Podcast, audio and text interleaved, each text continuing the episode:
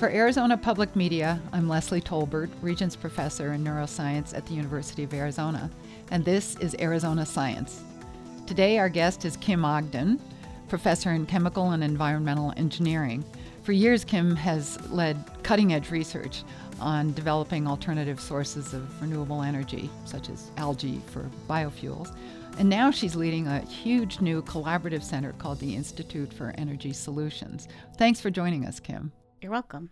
Tell us first about your work on biofuels and other bioproducts. We started working about 10 years ago on um, algae to biofuels. This is a little bit longer term type of um, alternative energy source. If we're still plugging away at trying to figure out the best way to grow algae to high concentrations so that we can make a lot of fuel and things from it. Why algae?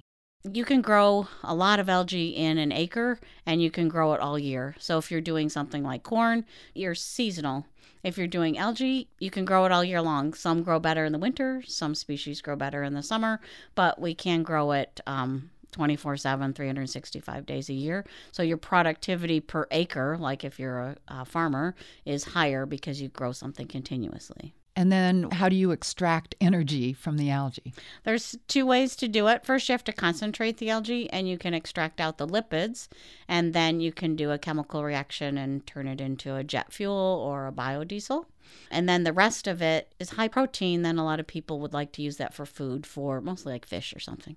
Fish naturally eat algae, so you can kind of like make fish food and fuel at the same time.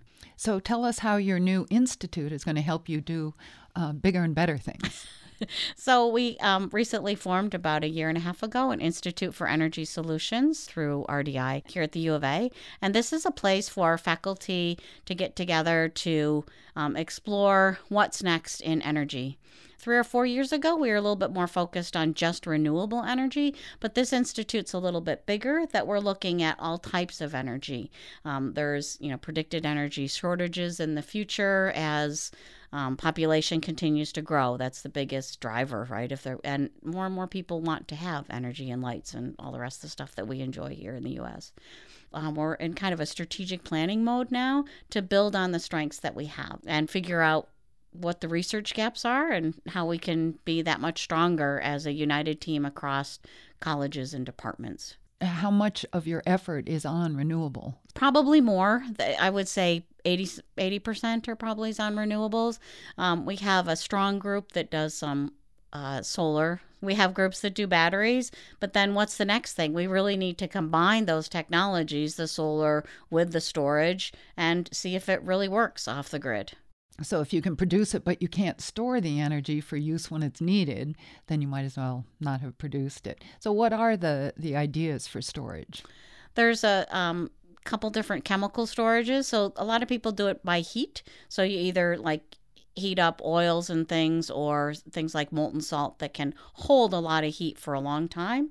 Then you can hold enough heat so that you could run all night or whatever on some kind of storage. So molten salt is the most current one that does that, and the Gila plant uses molten salt. So if you see a solar field on the way to um, San Diego, the Gila plant uses molten salt. So you have sun hitting the molten salt during the day. It has a high heat capacity, and then you can store a lot of energy in there, and then you can run maybe halfway through the night off of that storage.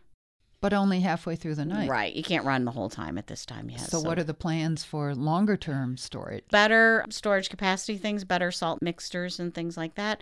And also trying to convert some of it to chemical um, energy. So, like using um, fuel cells or um, to, to store things more in chemical bonds, which is what we tend to do a little bit better.